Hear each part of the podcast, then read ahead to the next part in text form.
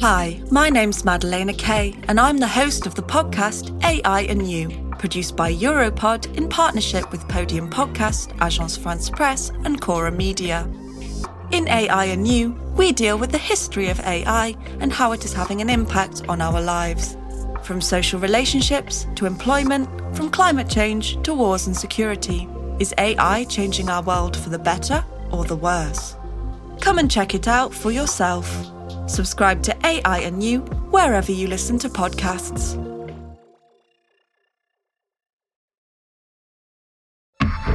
Europod. The memories are not entirely clear, but yes, basically, when this happens to me, I talk to my girlfriend and she says, okay, stop Twitter, now it's over. And then I have what are called the rescue pills. I take them and these make me sleep. So I slept for many, many, many, many hours, which is great because I prefer, you know, being the sleeping beauty than being a corpse. And then when you wake up, it's like a hangover. like if you've had the party of your life and you wake up, it's like, what did I do yesterday or what did I do two days ago? This is Pit-Roig Vinyals. She's 31 years old and lives in Barcelona, Spain. Pit-Roig works as a German teacher, but also spends much of her time in activism, fighting for causes she believes in. Among them is breaking down the stigma surrounding mental health and helping others to talk openly about it. Eight years ago, she was diagnosed with borderline personality disorder, or BPD, and attention deficit hyperactivity disorder, or ADHD. Since then, she's made several suicide attempts. Today, Pit-Roig is feeling better, but there are factors that destabilize her mental health sometimes. One of them is her need to be hyper connected to what's going on in the world, especially through Twitter, the social media platform that recently rebranded as X. The last crisis provoked by this need to constantly consume news and opinions happened a few months ago, on the 27th of January, on the International Holocaust Remembrance Day. Every year on this show, we shine a light on Holocaust Remembrance Day. On that day, Pit-Roig consumed news, videos, and messages on Twitter related to the commemoration for hours. At the same time, she was reading real time information about how migrants were dying at the European borders. No matter our differences, we have to respect and show love for one another, and we must denounce hate. Until she exploded. We live in the age of over information, a constant bombardment of content where platforms like Twitter serve us an infinite showcase that we can spend hours and hours scrolling through. But what effects does this overexposure have on our well being? And on people like Pit-Roig who have a mental health condition? This is Europe Talks Back, a podcast that uncovers impactful stories from across the continent. My name is Juli Simond. For today's episode, we're going to Spain to listen to a story about how scrolling online has an impact in real life.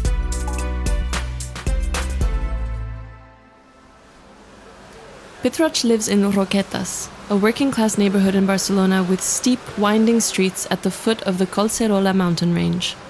From the terrace of her house, she can see a beautiful view of the city, and in the background, the Mediterranean Sea. She welcomes us into her house on a hot summer morning where she lives with her girlfriend and her dog, Sirius. On the wall hangs a large LGBT plus flag and many posters and photographs with political content.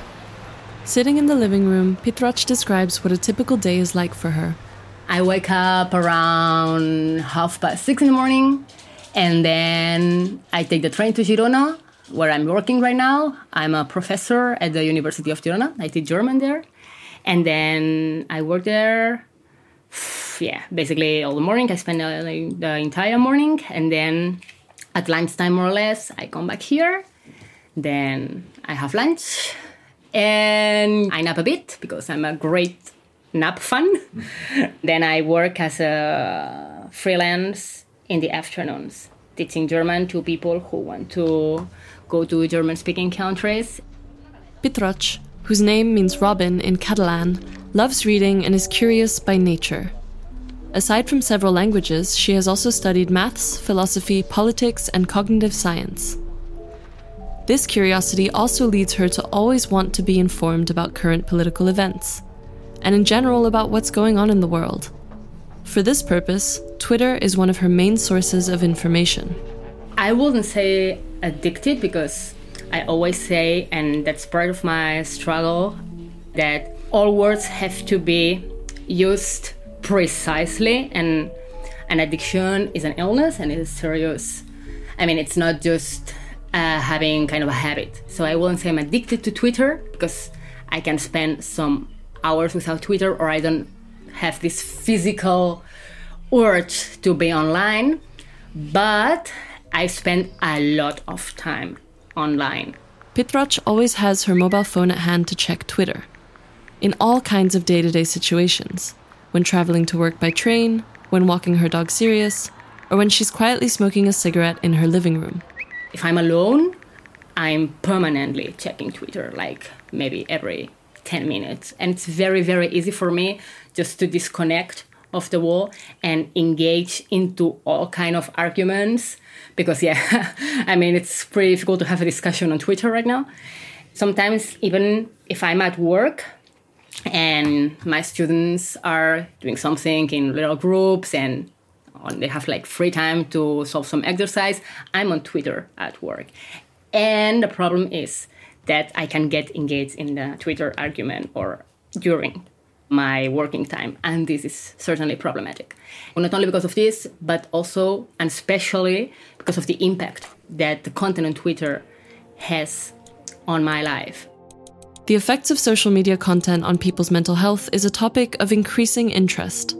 But the focus is usually on how platforms like Instagram or TikTok offer a sugar coated image of the real world, when it's not an outright false one, and the impact that it has on people's self perception and self esteem. But the negative consequences of online content can come from a different direction. There's another part which is like, yeah, the global content, the political content that plays a role in social media, the violence which is always kind of surrounding this on social media, and this has severe or can have severe effects on one's mental health. And this is my case. I have no Instagram, I have no TikTok, but yes, Twitter and the amount of sorry for the full language, but the amount of shittiness I have to deal with every day, and it's kind of a it's overwhelming. Social media is already one of the main channels of access to news content, especially among younger generations. But it's also a window to false information and an enormous amount of opinions, many of them hateful. As we experienced recently with the COVID 19 pandemic and the outbreak of the war in Ukraine, life online can become especially intense in the face of events with tremendous global impact. But for Pit-Roig, the stress generated by current events can appear at any time, especially when she sees statements or events online that go against the values she believes in. And I'm not talking about fake news, I'm talking about the reality, so real news like bigotry, LGBTQ phobia, racism, all kind of possible negationism and conspiracy theories around like many politicians now in certain regions of Spain deny the existence of climate change, for example, deny the existence of gender violence, for example, or even think that the LGBTQ is a lobby when it is, historically speaking, an endangered collective. On January 27th of this year, Pit-Roig started her day like any other. She got up early to arrive on time to get the train that takes her to the university in Girona. Held each year on the anniversary of the liberation of the Auschwitz Birkenau death camp, the day honours the millions of Jews and other minorities murdered by the Nazis during the Second World War. Scrolling through Twitter in the early morning, she started to see news related to the International Holocaust Remembrance Day. This International Day commemorates the victims of the Holocaust during World War II, but it also serves to extol the values of coexistence and human rights on which post war Europe was rebuilt. I think that we as Europeans have the duty to do what all we can to avoid the disasters of the 20th century to happen again.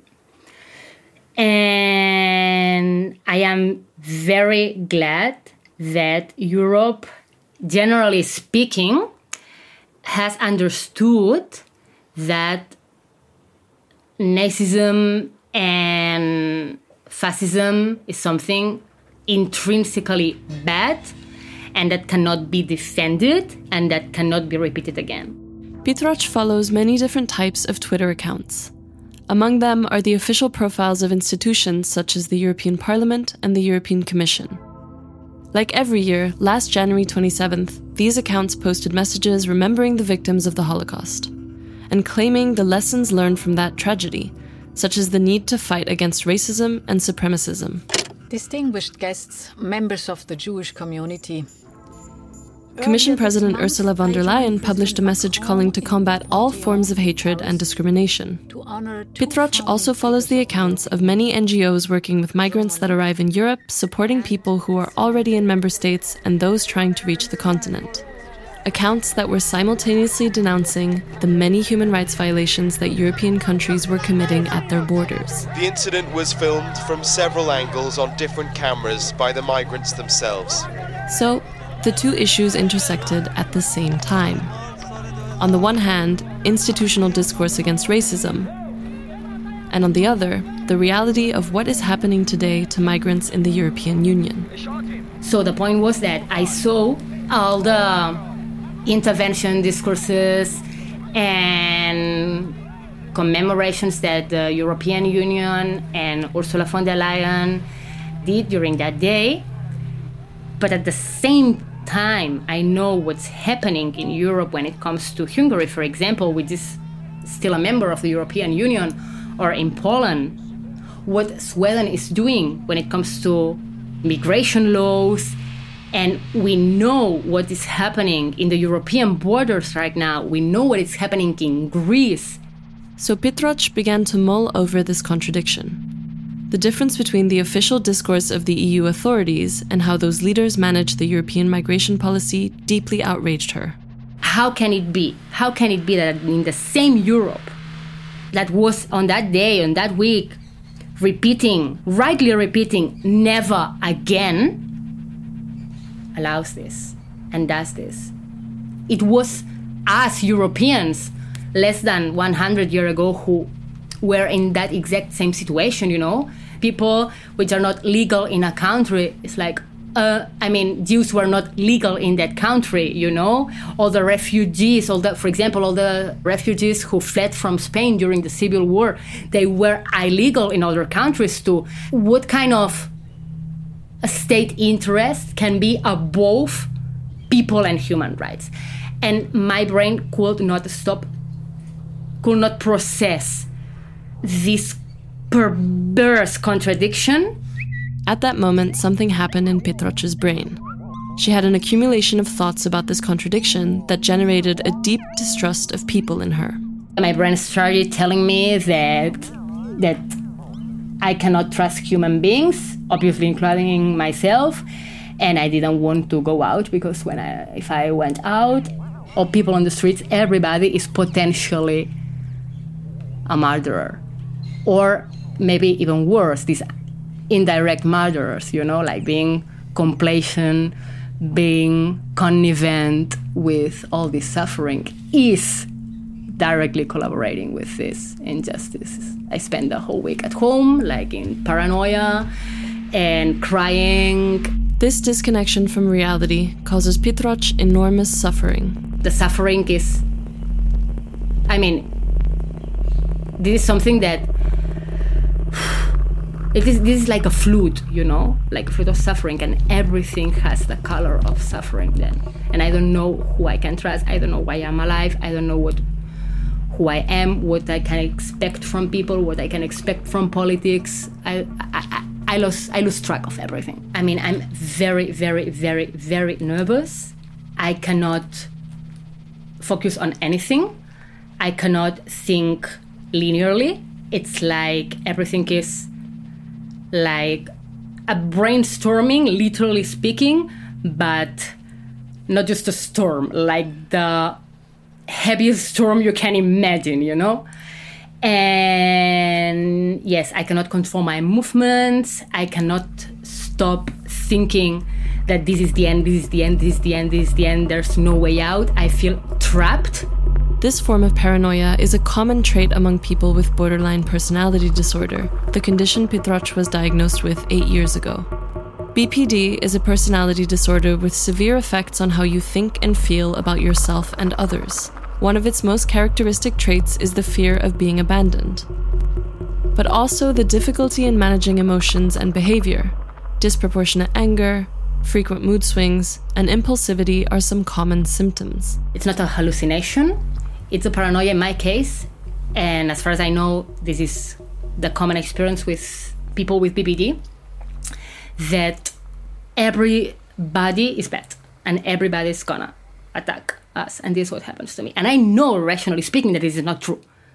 But there's a huge difference between knowing something and experiencing something. As in other crises like the one that occurred that day, Pit-Roig then looked for a way out, an escape route to save her from the suffering she was going through. And when I'm in this bomb of wanting to go out, but can I cannot go out because everybody is bad and I don't know who I am and I don't know who I can trust and I don't know what to do. And then the first thing that comes to my mind is like I have to hurt myself because with physical pain, I can regulate my emotional pain. Pit-Roig is aware of how dangerous this reaction is.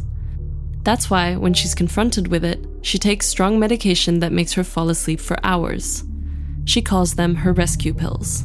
That's why I take my pills and then I, I, sleep so that I cannot hurt myself and so that my brain relaxes. And it's like, okay, just sleep and the world doesn't exist for a while. These are very strong pills. That's why they are just my rescue pills. I couldn't live taking them daily, but they are really, really helpful and really useful. And then you wake up maybe 24 hours afterwards or 36 hours afterwards, and then you can slowly overcome this situation.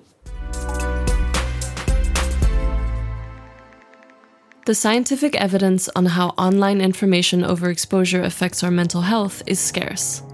However, some studies have already pointed out the way that digital tools generate specific responses in our bodies. This is the case, for example, with mobile notifications, which trigger a small release of dopamine in us, a powerful motivator. Some psychologists say that smartphones today act like a kind of drug supplier, or in this case, a news supplier. One that keeps us hooked all day long and from which we cannot separate ourselves.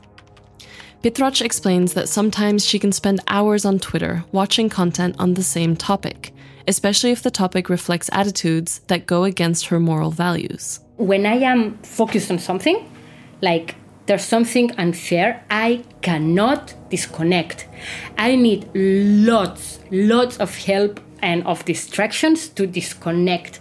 I can spend easily spend four, five, six hours or even more on Twitter, once and again, once and again, once and again, revolving around the same topic, even if I am not getting anything from this. It's just like, oops, a way to name this in a single word is doom scrolling. During the worst months of COVID 19, this term started to be used to describe how many people were obsessively checking their social media feeds for the latest news about the pandemic. The design of platforms like Twitter is actually made for endless scrolling, so when the topic of conversation of the moment is negative, this general discomfort permeates everything in our lives, which can give us the impression that the world is a place where only bad things happen. The COVID 19 pandemic is a recent example of what effects these habits have in people's mental health. A study conducted in Spain at the beginning of the health crisis showed that among the more than 5,500 people analyzed, two thirds suffered from anxiety and depressive symptoms. But those who reduced their exposure to news about the coronavirus, coupled with other healthy habits, experienced a decrease in their stress and discomfort. Experts point out that the stress and anxiety of receiving negative news is not new or unique to the digital age. But the constant exposure to headlines generated by social media platforms actually is. To manage this headline stress, the American Psychological Association recommends limiting news exposure to specific times of the day and changing the way we read, watch, or listen to the news. Pit-Roig is aware that this bombardment of content via Twitter is particularly dangerous for her due to her mental health condition. So, why does she still use Twitter? I don't follow uh, hate holes, so to say. I follow just the newspapers, you know? And I have to follow them because I have this moral obligation as a human being to be in touch with politics. But at the same time, it's like, wow, my moral obligation can kill me. I have to do this and I want to do this because I want to be a good person. And this implies knowing what's going on. And at the same time, like the basic psychological protection tells us avoid everything that can kill you or that can potentially kill you. Pit-Roig consumes a lot of news online, but in her day to day life, she does a lot of other things. When she finishes her work as a German teacher, she dedicates part of her time to activism in favor of various causes. For example, she does advocacy work around refugees arriving in Catalonia and for the protection of Catalan, her native language. Another of her causes is to break the stigmas surrounding mental health, collaborating as an activist with the organization Obertament. Obertament is a word game. It literally means open mind, but Obertament is an adverb too. That means openly. So it's like, hey, let's openly talk about mental health. And yeah, our main goal is to fight against stigma. There's a lot of misinformation out there. There are lots of people defending self-diagnose out there. Like if it's, I mean, just as if mental health disorders were something that didn't require of scientific rigor and scientific attention and counseling. So we fight against all the misunderstandings and taboos around mental health that can, at the end of the day, lead to discrimination. Obertament fights against the different kinds of discrimination that people with mental health conditions suffer in their daily lives, and they do so through first person testimonies such as Pit-Roig's. She speaks to the media and creates content talking about her first person experience. We also fight against infantilization, against gaslighting, like, hey, my disorder is not exhaustive of my identity. This is something that I have, and therefore you cannot treat me as if I didn't have this. But this is not the only thing that I am. If I'm angry, my anger can be justified. It's not just about, oh, you're mentally ill. All this kind of misbehavior and misunderstanding. After the crisis on January 27th, Pit-Roig spent a full week in her house without going outside. One of the first things she did when she left was to visit her psychologist. I had an appointment with my psychologist.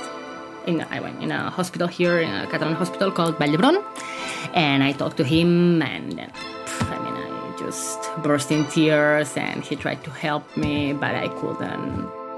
Pit-Roig explained to him how the content she saw on Twitter that day ended up leading to a crisis of extreme anxiety and paranoia. Her psychologist recommended limiting the use of Twitter and being more careful about the content she consumes there. But for this, Pit-Roig claims that she doesn't have a choice. I don't like the word consuming because consuming is something that one should be able to choose, you know? I consume coffee or I consume uh, chocolate but I don't consume news because I cannot choose this. So, Pit-Roig and the people who love her use a different strategy. If you really want to cheer me up, if you really want to give me hope, then I must see good things happening. So, this is something that I do. Thanks to both one of my best friends and my girlfriend, which get along together very well. Uh, they're kind of my mamas, so to say. And they know what content is dangerous for me so they balance it by sending me positive content, like people saving animals, for example, or people translating a book so that native speakers of a minoritized language can have access to that content, these kind of things. And this works. I mean, it's obviously not the it's not magic, but this kind of works. Anger and anxiety is a natural and legitimate reaction to the world's growing problems. It is also a driver for change if this discomfort is channeled in the right way. But this is not incompatible with changing our online news consumption habits if they have become problematic. So, how can we combine the desire to be informed about what's happening in the world with a healthier use of online platforms? Is it possible to have a high moral and political conscience without being paralyzed by the anxiety coming from the problems surrounding us? In addition to a more responsible use of social media, experts point to the need to get out of the digital bubble that social media often leads us into. For example, if news about climate change causes us stress and discomfort, scrolling endlessly reading about its effects is not going to help, neither individually nor as a society to tackle the problem. Instead, getting involved in a climate advocacy organization can help us feel better while at the same time making more people aware of the need to change our relationship with the planet. We've reached the end of this week's episode of Europe Talks Back, a podcast that uncovers impactful stories from across the continent. This show is part of the Sphera Network project and is available on Europod, a network of podcasts exploring European cultures, politics, and societies. Pablo Jiménez Arandia is the scriptwriter of this episode. Maria Dios is our producer and editor. Our sound design is by Jeremy Bouquet.